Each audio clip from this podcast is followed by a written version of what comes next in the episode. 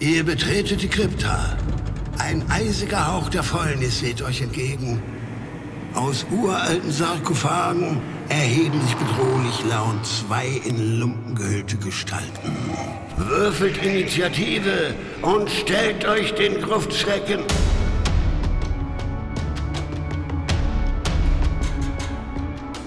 Gruftschrecken, der deutschsprachige Oldschool-Rollenspiel-Podcast. Die Gruftschrecken haben nicht genügend Trefferpunkte, um sich der roten Flut entgegenzustellen. Und so geht es nach Hyperborea, genauer gesagt nach Dunwich. Dort befreien sie harmlose weiße Riesenaffen, merken sich ebenso komische wie unnötige Farbreihenfolgen und stellen sich am Ende einer runden Pyramide und ihrem Supercomputer. Willkommen zu dieser Gruftschreckenfolge, in der Moritz und ich uns mit wilden Vermis und den uralten Wesen von Yith auseinandersetzen werden. Wir sprechen über Taken from Dunwich, ein Abenteuer für Astonishing Swordsman of Hyperborea. Bevor wir aber ins Detail gehen, noch ein Hinweis zum Hinweis aus der letzten Folge, der das eigentliche Thema der heutigen Folge spoilern sollte. Moritz und ich haben einen weißen Wal wie Captain Ahab, den wir die ganze Zeit hinterherjagen und es bisher nicht geschafft haben, ihn zu fangen. Denn eigentlich wollten wir heute ein älteres, mächtiges Produkt der OSR besprechen, aber leider habe ich meinen Rettungswurf gegen Krankheiten nicht geschafft, sodass wir heute über dieses kurze und knappe Abenteuer sprechen werden. Und Moritz, erzähl uns doch mal ein paar Infos zum Abenteuer. Ja, mache ich. Astonishing Swordsman and Sorcerers of Hyperborea. Schon der Name fließt von der Zunge wie guter Wein.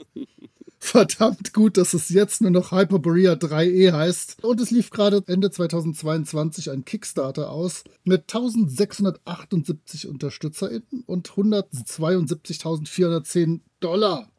Ganz sportlich.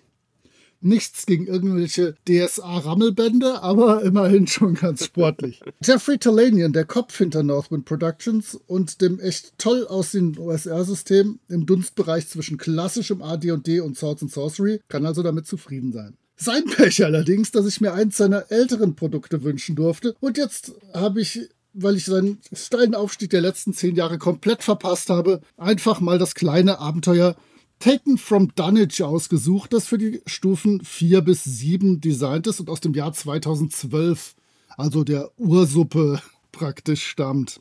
Ich habe das damals bei ihm gekauft online und ich bin relativ sicher, dass er das höchstpersönlich gedruckt, getackert und zugeschnitten hat. Die Illus sind von Ian Bagley, der mir bis dato nichts sagte, und von Jonathan Bingham, den ich von zahlreichen Brave Halfling und Expeditious Retreat Press Abenteuern kenne. Aber schauen wir doch mal, was der Abenteuerhintergrund uns zu bieten hat von diesem doch insgesamt locker 14-seitigen Heftchen. Ja, wir haben uns ganz schön was vorgenommen für diese Folge. Die Charaktere sind warum auch immer im Dörfchen Dunwich mit früher einmal 218, jetzt nur noch 180 EinwohnerInnen. Das von einer Meute von Vermis. Im Deutschen klingt das wie im Englischen ausgesprochen ziemlich süß, also den Wurmis, überfallen wurde. Die Vermis sind primitive, fellbewehrte Humanoide, die mit Edelstein besetzten und blinkenden Stirnreifen wie eine wilde Horde über das Dorf hergefallen sind und einige der BewohnerInnen entführt haben. Eigentlich sind die Vermis zwar wild, aber nicht besonders kriegerisch kriegerisch. Irgendetwas scheint da also im Argen zu liegen, was auch der Druide denkt, der die Charaktere beauftragt, der Sache nachzugehen. Es gibt auch noch einen Händler im Dorf, der vor dem Angriff 500 Gold für Vermis-Pelze geboten hatte und sich jetzt aus Angst, gelyncht zu werden, versteckt. Hier gäbe es sicherlich die Möglichkeit einer netten rollenspielerischen Situation. Wir erfahren in diesem Kapitel auch etwas über den Aufstieg und den Fall des Volkes der Vermis, die nach dem Krieg gegen die Hyperborea in die Höhlen des Gebirges gezogen sind und dort auf ein Netzwerk aus Kammern gestoßen sind, in denen sich der Master Computer befand, den sie aktivierten und damit einen Vertreter der Great Race of Yith erweckten, der sich die Vermis mit Hilfe seiner Fernsteuer-Stirnreifen zu willenlosen DienerInnen gemacht hat. In seinem Namen haben sie dann auch das Dorf Dunwich überfallen und rauben die Menschen natürlich, um neue DienerInnen für ihren Herren zu rekrutieren, in Anführungsstrichen. Und das ist im Prinzip schon der ganze Hintergrund, den wir hier geliefert bekommen auf knapp einer Seite. Ja, man hört ja schon am Titel Taken from Dunwich und dem Hyperborea-Hintergrund, dass wir es hier irgendwie mit einer Partnerstadt zu tun haben und gleichzeitig nackte Barbaren und Barbaren und auch irgendwelche Cthulhuiden Bestien zu erwarten haben. Ein Match made in heaven, das passt super und hätte hier für meinen Geschmack noch ein bisschen krasser durchgezogen werden können, aber dazu vielleicht später.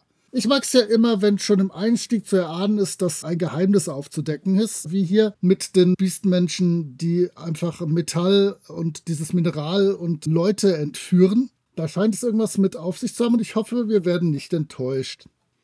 Bevor es ins Abenteuer geht, in die ungefähr sechseinhalb Seiten mit Dungeon-Beschreibung, gibt es noch ein paar wichtige NSC und zwar Malvek der Druide.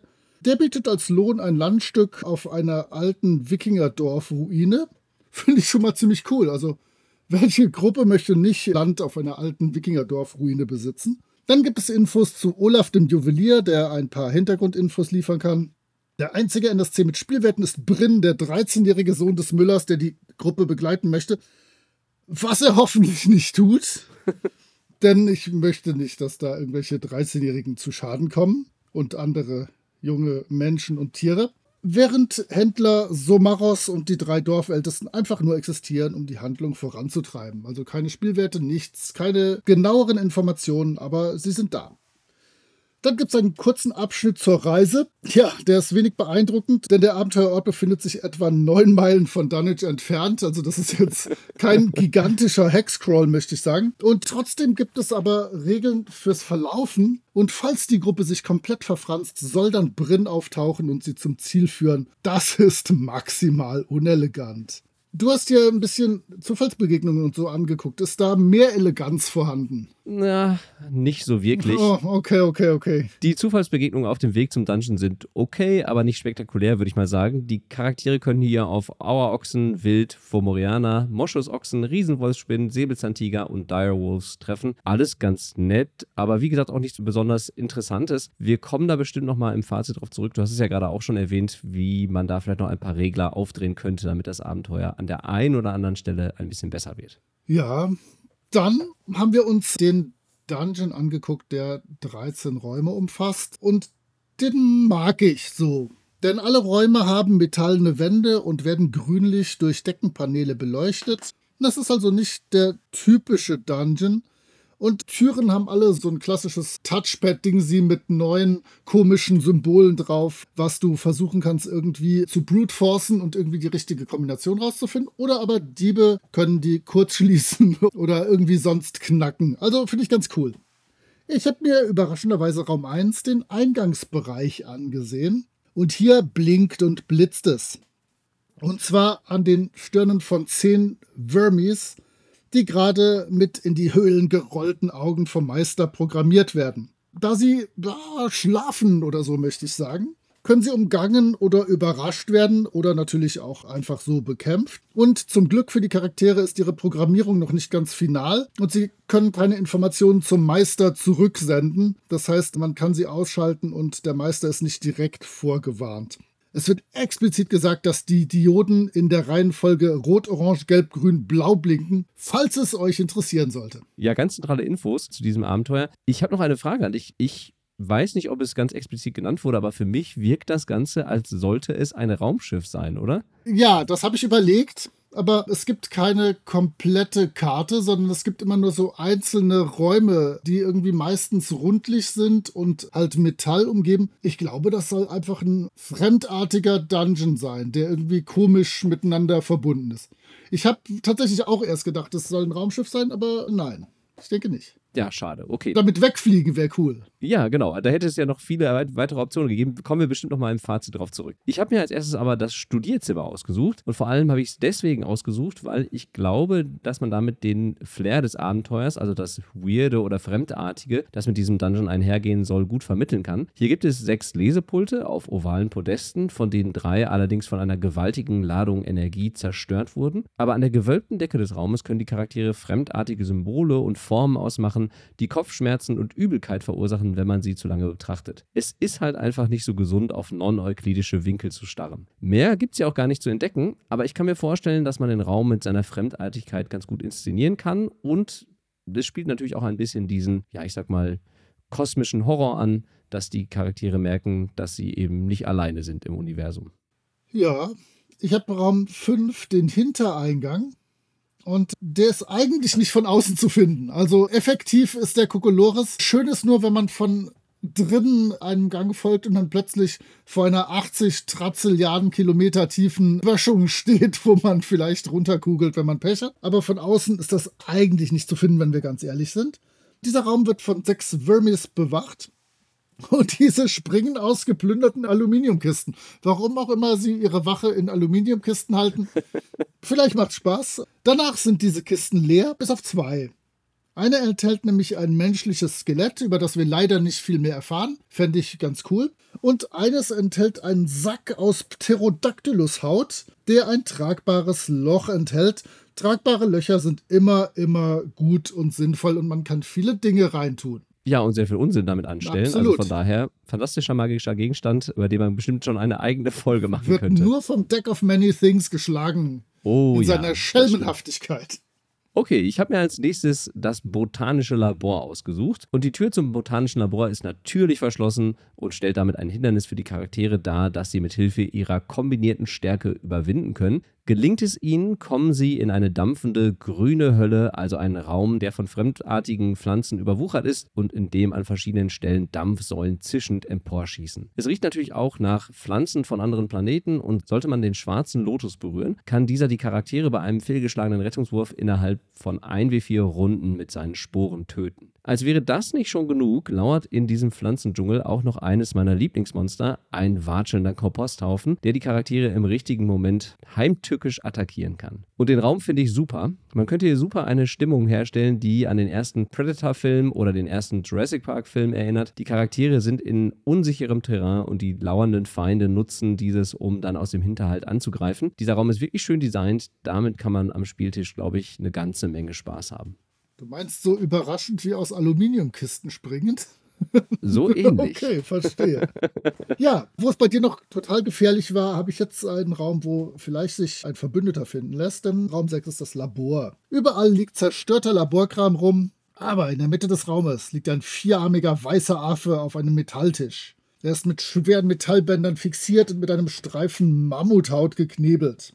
Auch in seiner Stirn ist ein Stirnreifen mit Dioden befestigt, die in der schon bekannten Reihenfolge blinken. Suche ich weiter in dem Raum und ignoriere erstmal den Affen, denn der kann mir ja nichts tun, finde ich sechs Ampullen mit Betäubungsmitteln und zwei Spritzen. Eigentlich recht nützlich. Jetzt kann ich natürlich von dem Affen seinen Diodennupsi entfernen. Das wird erstmal nichts tun, denn er kann ja noch nicht sprechen. Entferne ich den Knebel, so wird er darum bitten, befreit zu werden, denn er möchte zurück in sein Dorf, zu seiner Familie, zu seinen Freunden und den Super Bowl gucken. Ich weiß auch nicht. Und das kann die Gruppe dann auch tun, denn unter dem Tisch ist ein großer roter Knopf. Drückt man darauf, ziehen sich diese Metallbänder zurück. Ja, und dann greift er sofort an, da einfach Menschen und andere Humanoide hasst. Super, läuft. Aber hat vorher eine wirklich rührselige Geschichte erzählt. Ausgezeichnete Sache. Und sonst ist da nicht viel zu holen in dem Labor. Ah, da kommen wir im Fazit bestimmt nochmal drauf zurück. also, ich habe mir noch als letzten Raum den letzten Raum dieses Dungeons ausgesucht, und zwar den Computerraum. Im Computerraum treffen die Charaktere auf gleich zwei Endgegner. Einmal das Wesen von Yith und dann noch den unscheinbaren Hauptcomputer dieses Dungeons. Das Wesen von Yith, das gegen die Charaktere neben seinen normalen Fähigkeiten, die Moritz sicherlich gleich noch genauer beschreiben wird, einen Stab der Lähmung einsetzt, könnte ein ernstnehmender Gegner für die Charaktere sein. Cool ist, dass sich das Wesen aber nicht bewusst ist, dass der Stab nur noch zwei Ladungen hat und ihn dann, wenn er leer ist, wütend gegen seine Flanke klopft oder schlägt. Und falls es den Moralwurf beim Verlust der Hälfte seiner Trefferpunkte nicht schafft, teleportiert es sich weg und sind auf Rache. Ansonsten kämpft es natürlich bis zum Tod. Aber selbst wenn die Charaktere das Wesen besiegen, wurde der Computer schon längst darauf programmiert, die Weltherrschaft mit der Hilfe weiterer ferngesteuerter Wesen zu erringen. Das heißt, die Charaktere müssten an dieser Stelle auf jeden Fall den Computer irgendwie zerstören oder zumindest daran hindern. Oder das finde ich dann zumindest sinnvoll. Sie treffen in einem der späteren Abenteuer auf weitere dieser bereiften Wesen, was natürlich ziemlich cool wäre, wenn ihnen dann ein Licht aufgeht, im wahrsten Sinne des Wortes, dass sie die Gefahr eben doch nicht gebannt haben. Ich finde, das ist ein cooler Endboss und mir gefällt dieser heimliche Plot mit dem Supercomputer. Ein solides Ende für dieses Abenteuer, würde ich sagen. Ja, absolut. Ich habe mir die beiden Appendizes oder auch Blinddärme oder Wurmfortsätze angeguckt und in Appendix A gibt es drei Gegner. Wir haben sie alle schon geschildert. Es gibt den höheren Albino-Affen und der hat vier Klauen mit je 4W8 plus 2 Schaden und insgesamt 8W8 Trefferwürfel. Das ist schon ein echt schlimmer Gegner, zumal, wenn er all seine Angriffe bei einem Gegner trifft, wirkt er noch zusätzlich automatisch. Das ist schon ganz ordentlich. Also Vielleicht sollte man auf seine rührselige Geschichte nicht reinfallen oder zumindest den roten Knopf irgendwie aus der Entfernung drücken oder so. Dann das Wesen von Yith hat auch 10 Trefferwürfel, was nicht schlecht ist. Und ja, das hat diesen Iridiumstab mit Kristallspitze und im Anhang steht nicht nur, dass das auf 60 Fuß Entfernung lähmt, sondern es könnte auch desintegrieren, was Oh. noch deutlich unerfreulicher ist. Außerdem kann dieses Wesen äh, at will, also immer und überhaupt teleportieren, ein Dimensionstor öffnen und äh, Wände durchtreten. Einmal pro Tag kann er sich mit einem Zauber beschleunigen und einmal pro Jahr, ich vermute, der hatte jetzt ein Jahr Zeit, wenn die Leute da reinkommen, kann er seinen Geist in ein anderes Wesen transferieren. Und das dauert bis zu sieben Jahre lang. Auch das könnte für grauenhafte Szenen in der Zukunft sorgen, sollte die Spielleitung diese Möglichkeit ausnutzen. Dann gibt es die Vermis, die Bestienmenschen. Und da habe ich nur aufgeschrieben, 3W8 plus 2 Trefferwürfel, nicht übel für Fußvolk. Also das sind so für Goblins sind die schon ganz okay. Der zweite Anhang tut einmal das, was AD und D1 ja in einer schlechten Übersetzung schon mal getan hat. Da gibt es jetzt wirklich eine Taschenlampe für Torch. Also das ist jetzt eine elektrische Taschenlampe auch tatsächlich und die hat einen 90 Fuß weiten Strahl und lädt sich in der Sonne wieder auf. Finde ich ganz cool, sodass man sich da um Ladungen keine Gedanken machen kann. Und es gibt eine Laserarmbrust. Und die hat ein Magazin mit bis zu 30 Ladungen. Damit kann ich dreimal pro Runde 1W6 plus 6 Schaden rausballern. Hat nur das Problem, bei einem Angriffswurf von 1 besteht die Chance von 2 auf einem W6, dass das Ding einfach unreparierbar kaputt ist. Aber ein nicht unmächtiger Gegenstand, der allerdings nicht als magischer Gegenstand zählt, sondern ein normaler Gegenstand ist, der ordentlich Schaden austeilt.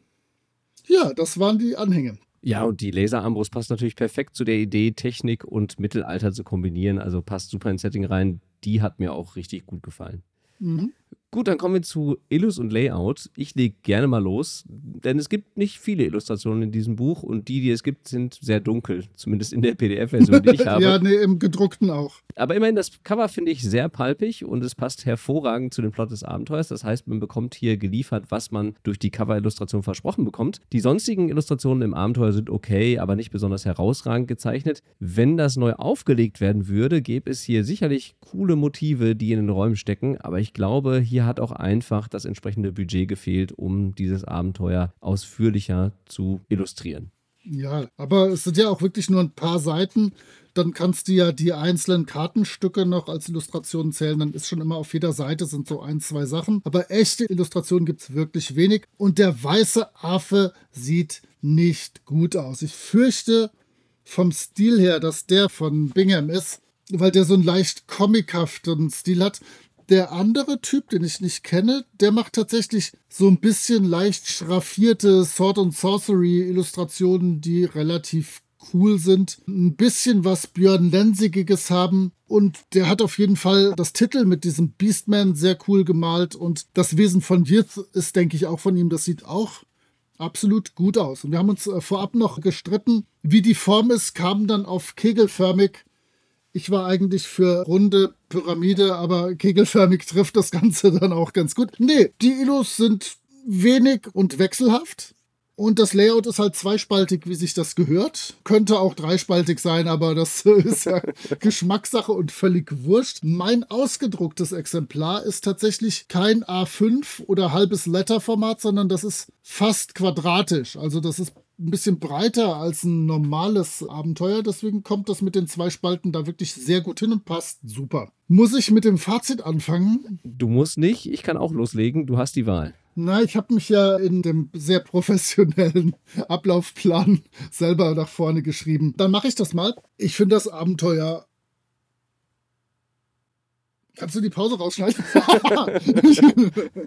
ich finde das Abenteuer tatsächlich gut, aber nicht sehr gut und schon gar nicht ausgezeichnet. Den Dungeon finde ich cool, so von den Metallwänden, den Türen und der Beleuchtung, die so ein bisschen außerirdisch schummerig ist. So fiese Cthulhuide Wesenheiten als Endgegner sind cool. Ein Computer ist auch super cool. Ich fände es ganz witzig, wenn es irgendwie eine Option gäbe, da so ein bisschen dran rumzuhacken für Diebe Ja. oder MagierInnen oder sowas. Das fände ich relativ spaßig. Der Plot ist schon mal da gewesen, dass in einem Dorf Probleme auftreten durch einen Dungeon, der jetzt sich anders verhält, dadurch, dass da eine neue Macht hingekommen ist oder irgendwas passiert ist. Das habe ich schon Trazilliarden mal gesehen die Beschreibungen und so sind mir immer ein bisschen kurz. Das ganze Abenteuer ist ja auch wirklich, wirklich sehr übersichtlich. Aber man könnte an vielen Stellen noch ordentlich was dazu packen, um das einfach noch ein bisschen spannender zu machen. Also mein Skelett in der Alukiste, zu dem hätte ich gerne mehr Informationen. Da müsste es noch irgendein Geheimnis mit auf sich haben. Der hat sich da verborgen und hat irgendeinen Computercode oder sowas in der Hosentasche gehabt. Irgend sowas muss da noch passieren. Es gibt viele Dinge, mit denen einfach nicht so richtig interagiert werden kann. Ich würde auch sehr gerne vielleicht selber die Bänder programmieren können oder irgendwas. Also da gibt es viele Sachen, die sich noch anbieten würden, aber dann hätte das Abenteuer halt fünf Seiten mehr, was jetzt auch nicht der Weltuntergang wäre.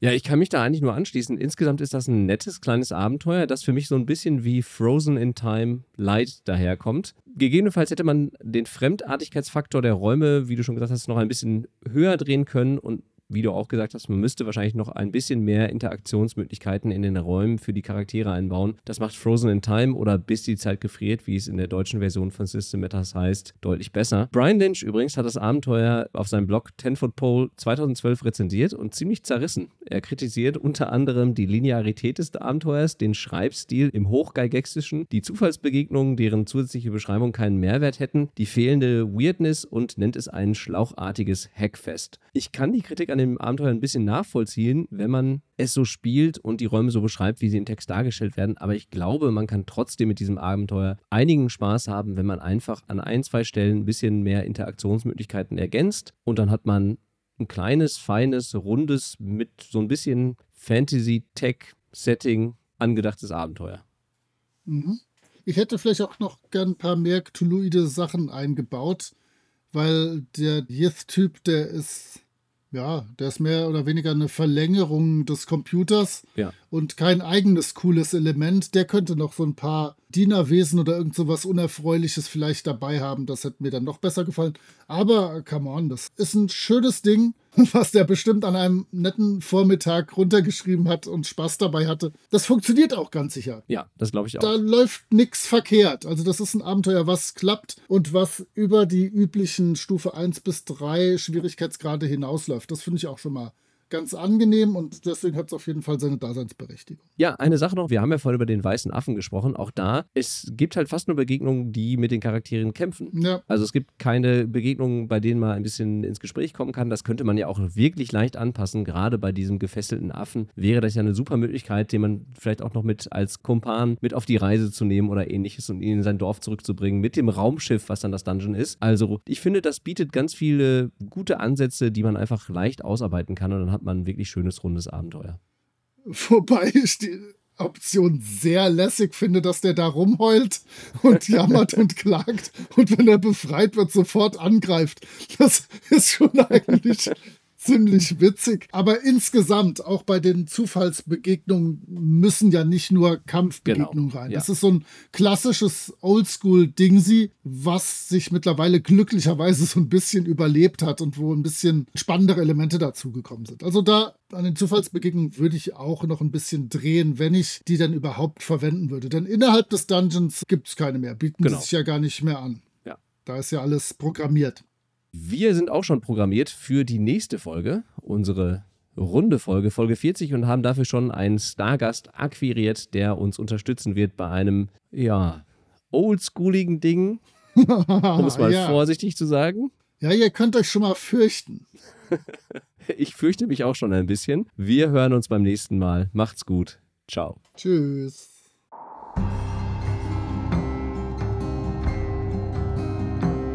Ihr findet die Gruftschrecken unter anchor.fm slash Gruftschrecken, unter twitter.com slash Gruftschrecken und über alle gängigen Podcatcher. Vielen Dank an Sascha von Yellow King Productions für die Produktion des Intros. Dank auch an Nick DiSalvo und seine Band Elda für die freundliche Genehmigung, ihren Song 3 für das Outro nutzen zu dürfen. Wir freuen uns über inhaltliches Feedback, positive Bewertungen HörerInnen.